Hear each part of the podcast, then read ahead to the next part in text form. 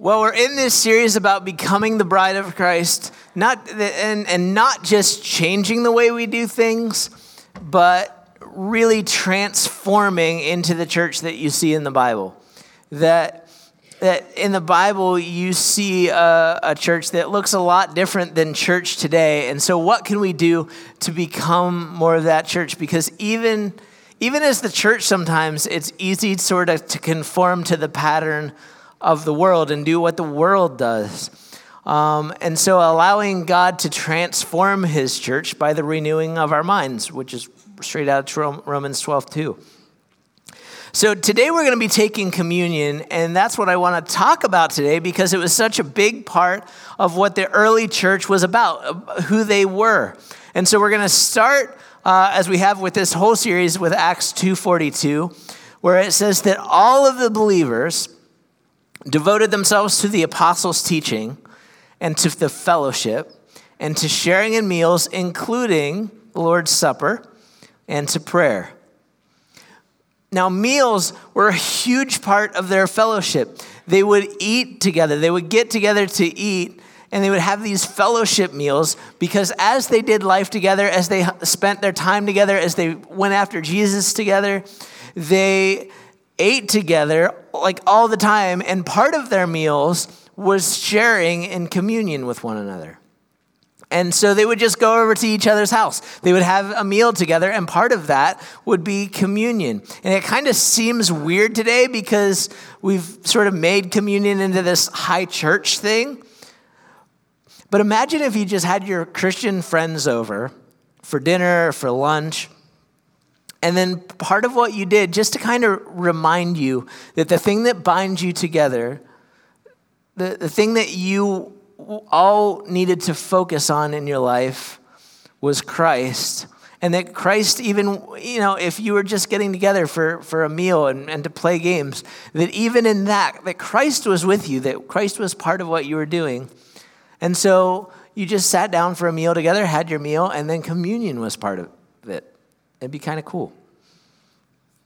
And fellowship in the New Testament was such a huge thing. I don't think we begin to grasp how huge fellowship was, how huge it was to spend time together with other believers, to go through life with other believers, to, to work out all of this and live all of this with somebody else.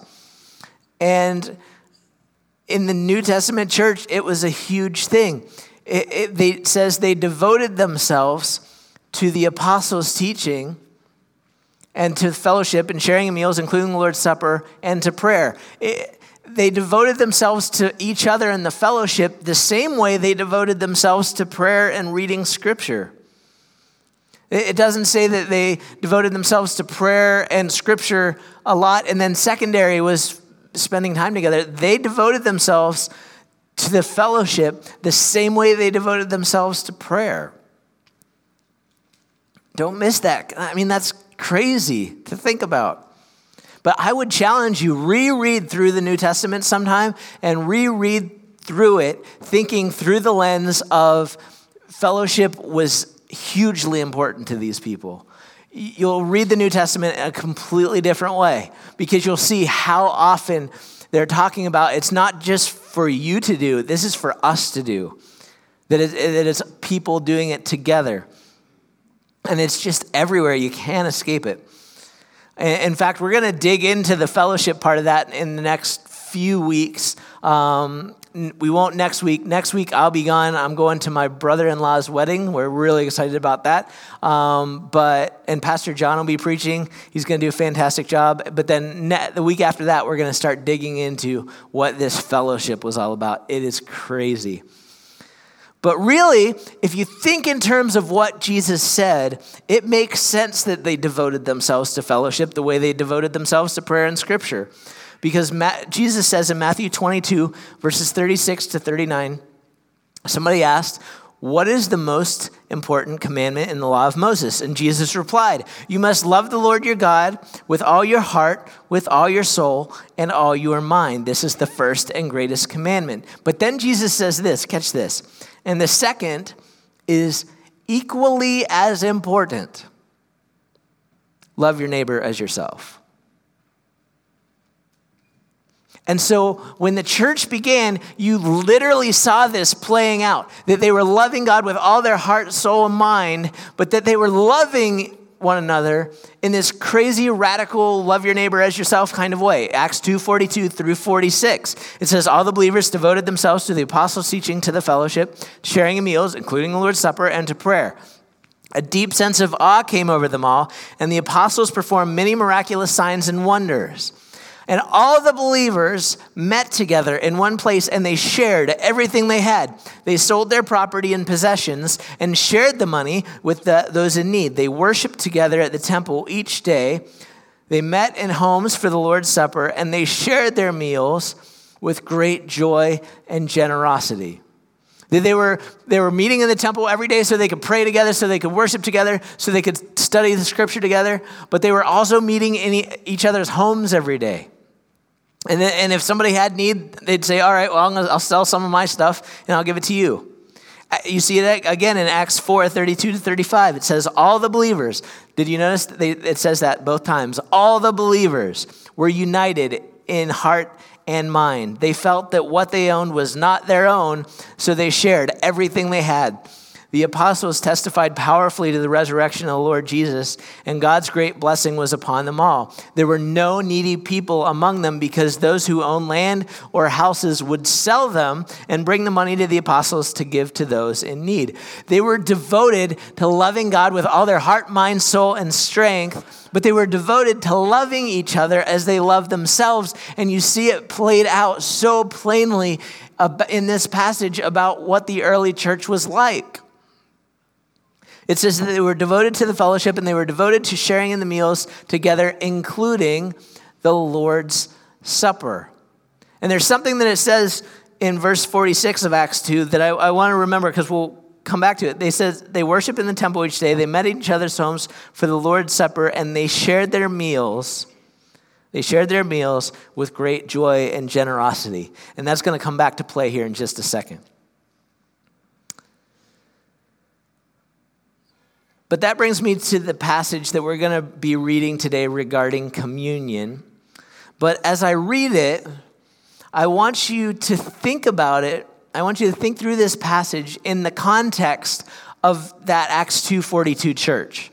I want, I want you to when I'm, when I'm reading it, think through it through the lens of the culture of the church was what you see in Acts 2.42 and, and those verses, in Acts 4 and those verses. And so uh, I'm going to read it, and I want you to think about that. And it's just a good Bible study rule that, that the Bible can't mean what it never meant.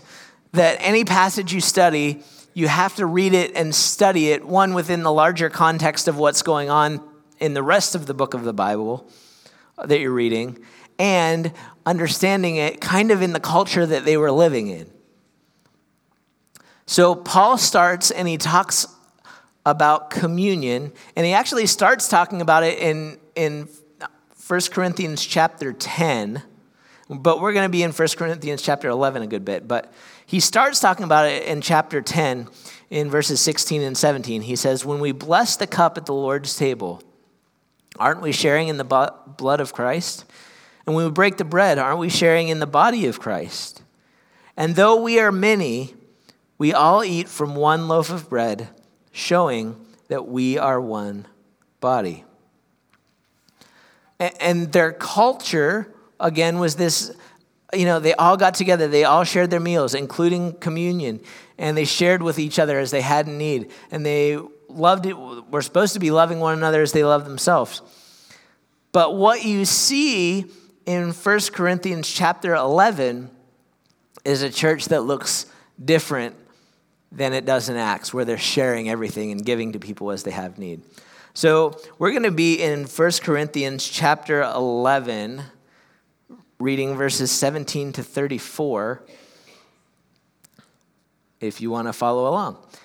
If you have your Bibles or if you have an app, in fact, if you have it on some kind of an app uh, today, it might actually be better to read it on the app because we're going to be jumping from translations.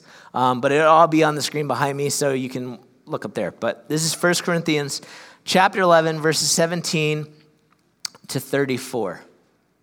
He says this, but in the following instructions, I cannot praise you. For it sounds as if you if more harm than good is done when you meet together. First, I hear that there's divisions among you when you meet as a church. And to some extent, I believe it. Paul, Paul is upset because there's divisions, and divisions make fellowship kind of hard. He says, But of course, there must be divisions among you so that you have that you who have God's approval will be recognized. He kind of does this little rabbit trail, which Paul does all the time. It makes me feel good about my preaching. Um, that that he says, you know, sometimes, yes, there's going to be divisions among you because you got to figure out who's right and who's wrong and, and what God wants and what God doesn't want. So he said, yeah, there's going to be some divisions, but, but he's, he's upset because there's actual real division happening in the church. He says there's these divisions. And he says, when you meet together, you're not really interested in the Lord's Supper. For some of you, hurry to eat your own meal without sharing with others. As a result, some go hungry while others get drunk. What? Don't you have your own homes for eating and drinking? Or do you really want to disgrace God's church and shame the poor? What am I supposed to say? Do you want me to praise you? Well, I certainly will not praise you for this, for I pass on to you what I received from the Lord Himself. On the night that He was betrayed, the Lord Jesus broke some bread and gave thanks to God for it. Then He broke it in pieces and said, This is my body, which is given for you. Do this to remember me. In the same way, he took the cup of wine after supper, saying, This cup is the new covenant between God and his people, an agreement confirmed with my blood. Do this to remember me as often as you drink it. For every time you eat this bread and drink this cup, you're announcing the Lord's death until he comes again. So, anyone who eats this bread or drinks of this cup of the Lord unworthily is guilty of sinning against the body and blood of the Lord. That's why you should examine yourself before eating the bread and drinking the cup. For if you eat the bread or drink the cup without honoring the body of Christ, you're eating and drinking God's judgment upon yourself. That is why many of you are weak and sick, and some have even died. But if we would examine ourselves, we would not be judged by God in this way. Yet when we are judged by God, we're being disciplined so that we will not be condemned along with the world. So, my dear brothers and sisters, when you gather for the Lord's Supper, wait for each other. If you're really hungry, eat at home so you won't bring judgment on yourselves when you meet together. And so, Actually, I, am going to read that in a couple other versions. Uh, again, as we're seeking after becoming the church and becoming that church that devoted themselves to the apostles' teaching, to, to scripture, and to prayer, we want to really dig into that more. And part of that is reading more of God's word and hearing less from me because one is God speaking and one is me, and God is better. So, uh, so we're gonna we're gonna be checking that out. So we're going to read this again. It's another great Bible study hint. If you're going to if you're going to study a book of the Bible, if you're going to study anything, sometimes it's good to read multiple versions of the same thing. It just comes at it from different angles sometimes. Um, and different translations of the Bible are translated different ways. So you have some translations like the King James Version, New King James Version, English Standard Version, that they translate it word for word. So they just go through the, the Greek or the Hebrew or whatever, they take the word, they translate it, and they, and they put it in order, and that's how they translate it. it it's really good translation in some ways, but in other ways, you kind of miss the big picture of what's actually going on, and you miss, and, and it's, you don't understand it because it's something written in Greek, and, and so it doesn't get the cultural context of what's going on very well either.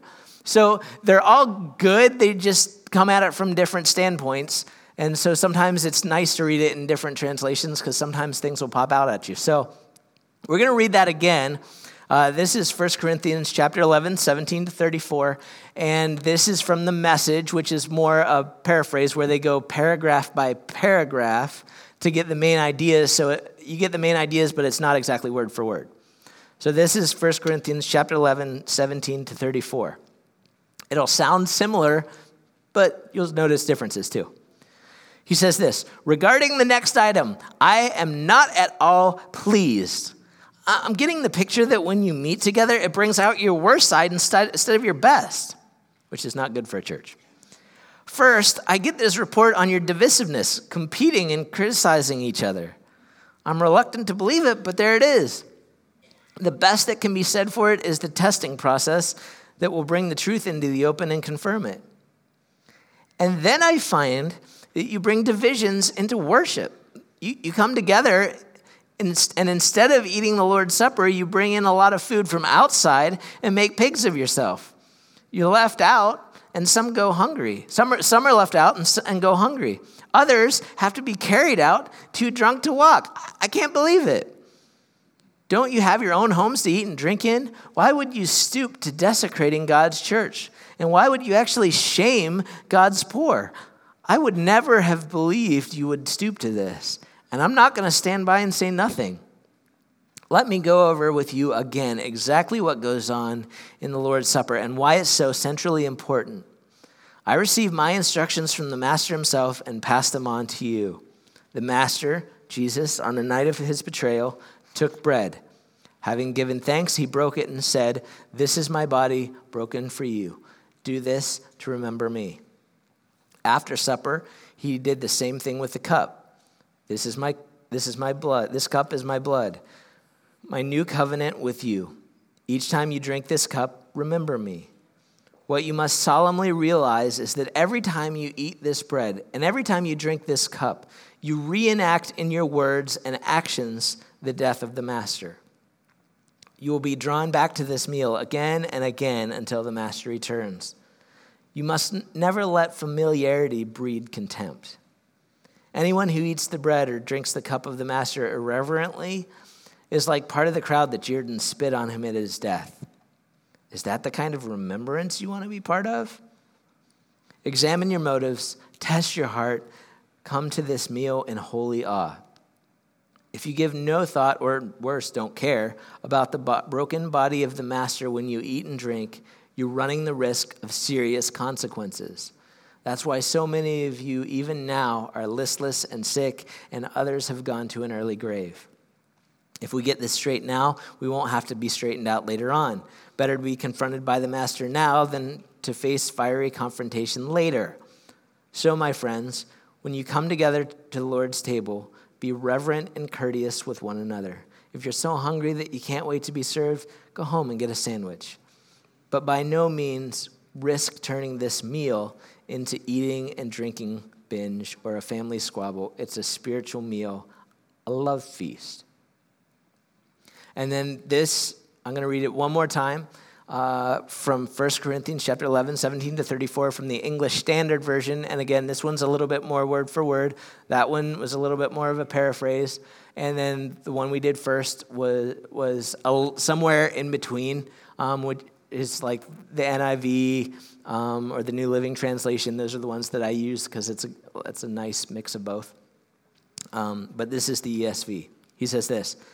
But in the following instructions, I do not commend you, because when you come together, it is not for the better, but for the worse. For in the first place, when you come together as a church, I hear there are divisions among you.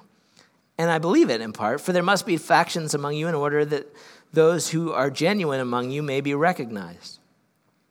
When you come together, it is not the Lord's Supper that you eat. For in eating, each one goes ahead with his own meal. One goes hungry, another gets drunk. What? Do you not have houses to eat and drink in, or do you despise the church of God and humiliate those who have nothing? What shall I say to you? Shall I commend you for this? No, I will not. For I received from the Lord what I also delivered to you that the Lord Jesus, on the night that he was betrayed, took bread, and when he had given thanks, he broke it and said, This is my body, which is for you. Do this in remembrance of me. In the same way, he took the cup after supper, saying, This cup is the new covenant in my blood. Do this as often as you drink it in remembrance of me. For as often as you eat this bread and drink this cup, you proclaim the Lord's death until he comes. For there, who, Whoever therefore eats the bread or drinks the cup of the Lord in an unworthy manner will be guilty concerning the body and blood of the Lord. Let a person examine himself then, and so eat of the bread and drink of the cup. For anyone who eats and drinks without discerning the body eats and drinks judgment on himself. That is why many of you are weak and ill, and some have died. But if we judged ourselves truly, we would not be judged.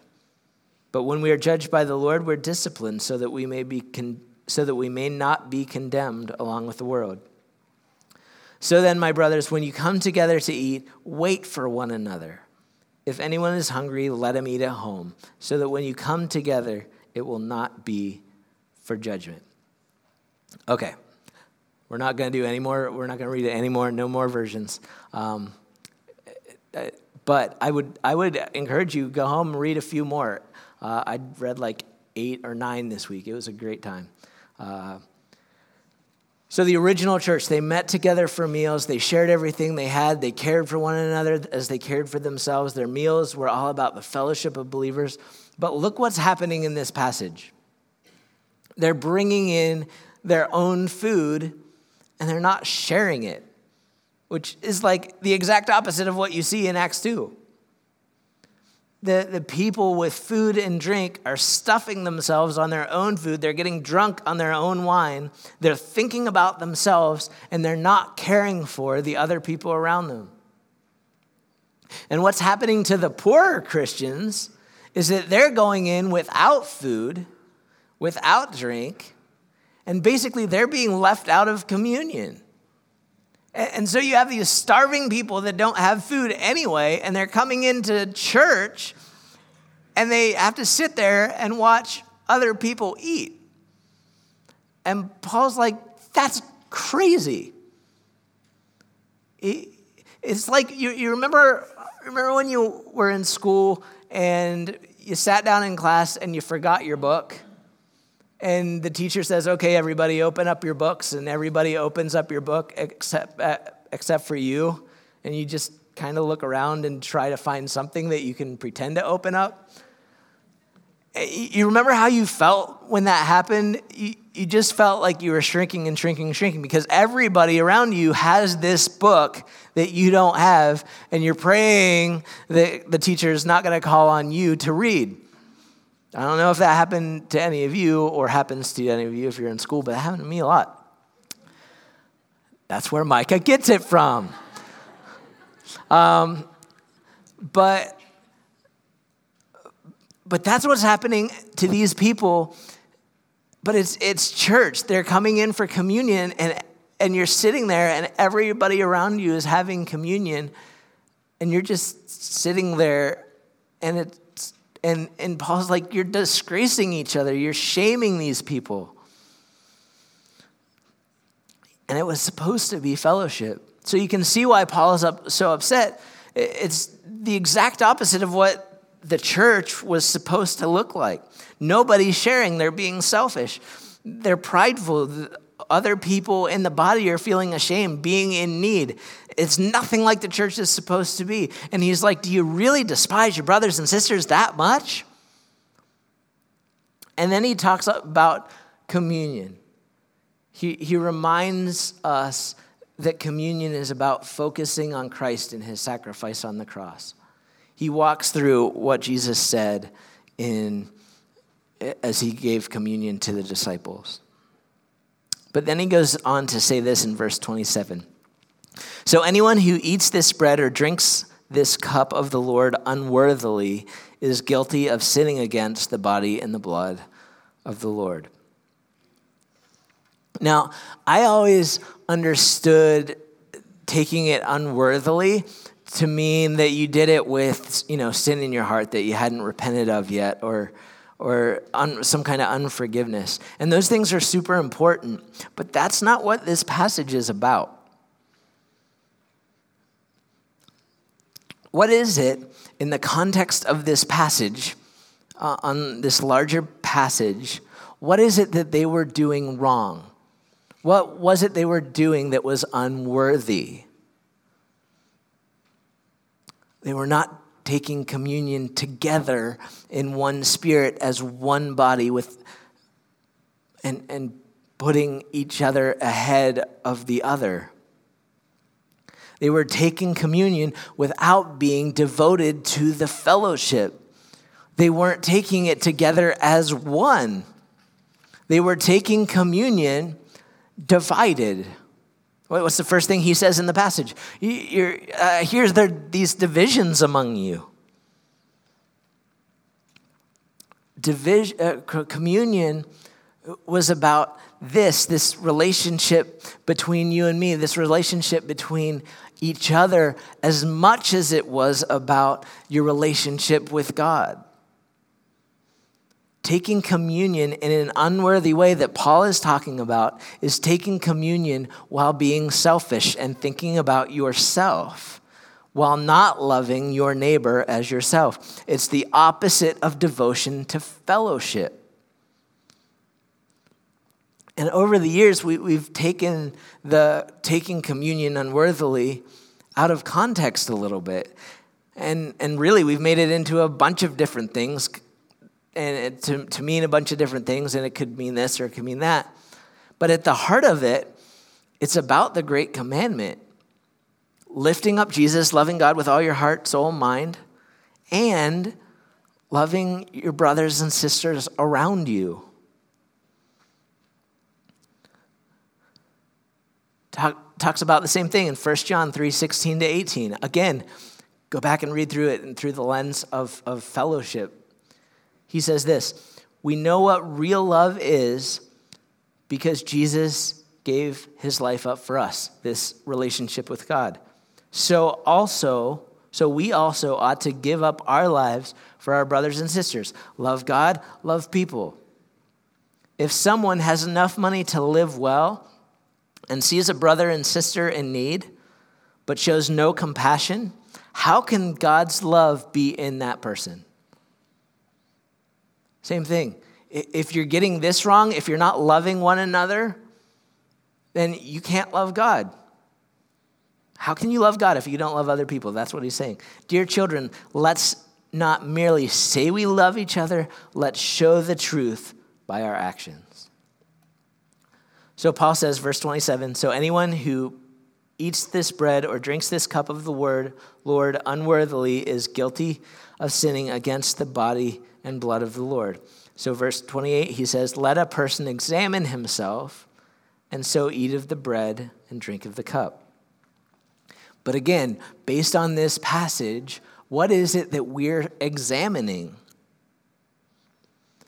Based on this passage, we're examining how well we love one another, how, our how, how well our devotion is to the fellowship Love God, equally important, love one another.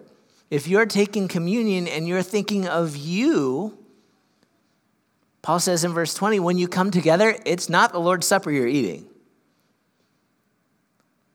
That if you come into communion and you're not lifting one another up, if you're not pulling one another along, if you're not doing it with one body, one mind, one spirit, he says, What you're doing is not communion. That's not the Lord's Supper. And he says, There's consequences to that.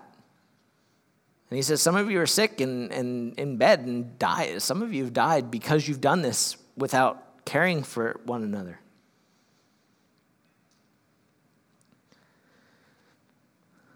Paul says this. It, it, it's funny that it's, I've read this thousands of times, but I, have never picked up on this. Verse 29, he says, For if you eat the bread and drink the cup without honoring the body of Christ, you're eating and drinking God's judgment upon yourself. That is why many of you are weak and sick, and some have even died.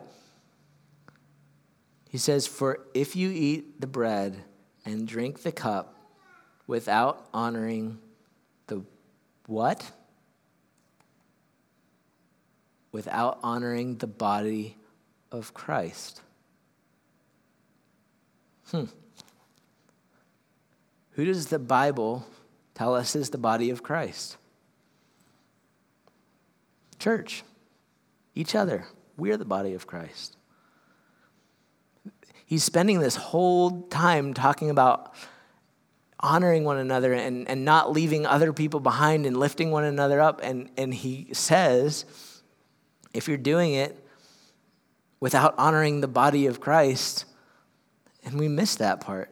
In 1 Corinthians 12, 27, he puts it pretty clearly. He says, Now you are the body of Christ, and each one of you is a part of it.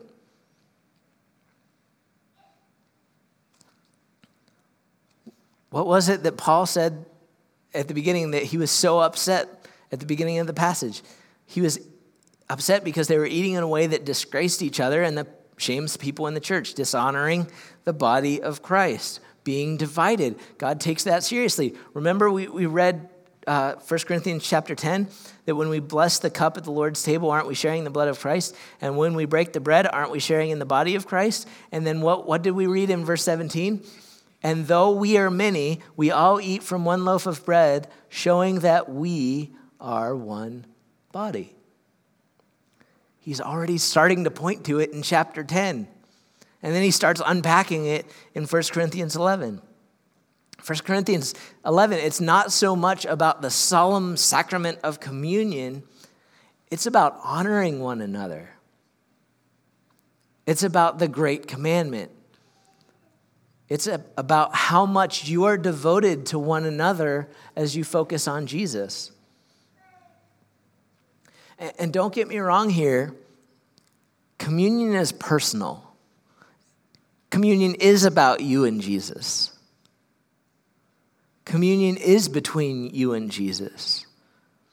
You can have personal communion time and just spend time focusing on Jesus and his sacrifice for you, and it's, it's fantastic. I love taking time and doing communion just by myself. It's a great time. And you should always be examining yourself and asking, is there sin in my heart that I need to deal with? You know, God, search me and know me. Know if there's any offensive way in me. I mean, we should always be doing that. But that, eh, we, we've come to sort of take that passage and superimpose that on it, but that is not what this passage is about. And I thought, oh, you know, maybe Paul changed gears and, and I just didn't catch it. But look how he finishes up this whole argument that he's making about the Lord's Supper in verse 33. He says, he finishes the whole thing by saying, So, my brothers and sisters, when you gather for the Lord's Supper, wait for each other.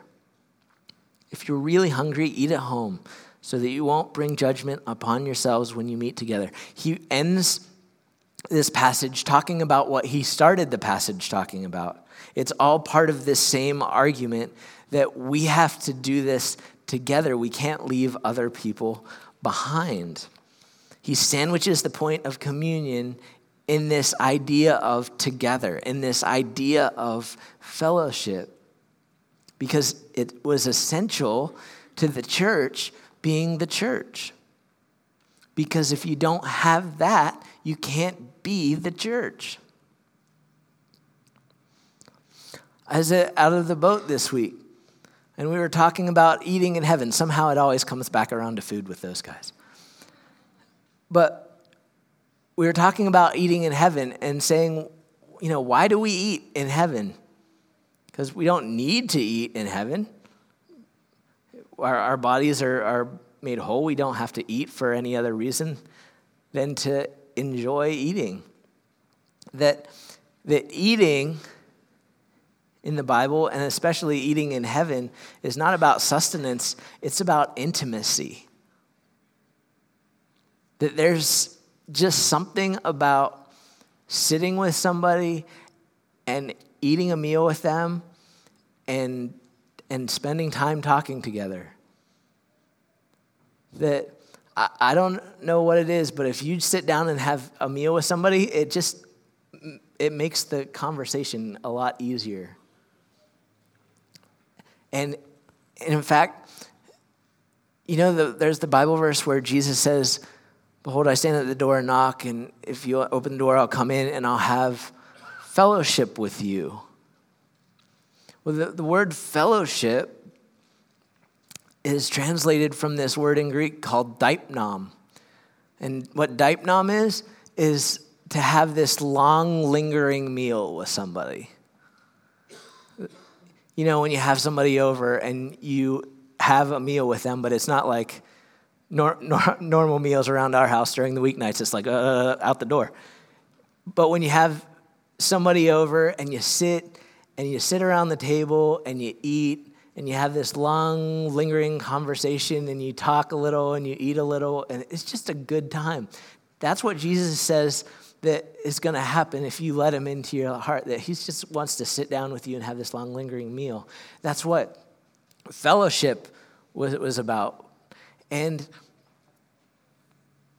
and so eating in heaven is about that kind of intimacy. So as we get ready to take communion, that's what communion points to is this intimacy that we have with one another, uh, of, of connecting with one another on a, on a spiritual, spiritual level as we connect together with God. But you should examine yourself. The Bible says that very clearly that you, before you go into communion, you should examine yourself. But not examine necessarily, is there sin in my life? But asking the question, who haven't you been lifting up that's in your life? Maybe your husband or your wife that just haven't been lifting them up. I mean, maybe it's Jesus that you haven't been lifting up, but maybe it's people. Maybe you haven't been lifting your kids up. I mean, what did Jesus say? Let the little kids come. His disciples were trying to push them out, and he's saying, No, no, no, no, let them come. Who is it that you've been pushing aside? Some believer who's a coworker or a family member or some person that honestly you just don't like them all that much. But they're a believer. Maybe it's somebody in this room that you just have kind of pushed aside. because some people were eating without lifting up the poor. Who is that to you today? Who have you ignored today because you've been too focused on yourself? I, think probably some of them didn't. It wasn't like they were like, well, they're poor. I'm going to eat my thing and, and make them feel bad. Probably not. It's probably just people bringing in their bounty and shoveling food down their throat and not even thinking about the guy sitting next to them. Who have you ignored because you've been too focused on yourself? How many people in this church do you care for? Not care about, you should care about everybody, but care for that you're a caretaker of. And I mean, I'll be, I'll be the first to admit, it, it's hard to take care of 200 people in two different services. But that's why things like connect groups are so important. It's because that's where you can care for each other. He says, Let a person examine himself, and so eat the bread and drink the cup. For anyone who eats and drinks without discerning the body eats and drinks judgment on himself. That is why many of you are weak and ill, and some have died. But if we judged ourselves truly, we would not be judged. So we're going to move into a little time of prayer now. And we want to just first start by thanking Jesus that he died for us and, and that we can have forgiveness of our sin and how good he is to us. But then I want to take some time for us to examine ourselves and to judge ourselves to say, have I left somebody behind? Have I pushed somebody away? Am I going to go into communion without thinking and caring for the people around me? Because we want to do this right. So I would invite you uh, to pray with me. And like I said, we're going to take a little bit of time to pray together because again as we as we move into being this church that we see in the book of acts we don't want it to be this thing where we say oh prayer is super important and then prayer is something we do like as a transition that's 30 seconds. So i'm going to just kneel down here at the altar. If if god's maybe speaking to your heart and you want to come kneel down with me you can. Otherwise you can pray in your seats. You can spin around and kneel on the floor and lay your head on the seats. It's really comfortable. I don't think it was made for that specifically, but, uh, but it's really good. But just get alone with God somehow. Um, close your eyes, bow your heads, help put your body in a place of, of understanding that you are bowing before an almighty God. And just begin to thank God. First, that He died for you. Thank God that He showed you what real love looks like. So just maybe begin to thank God for those things that you're forgiven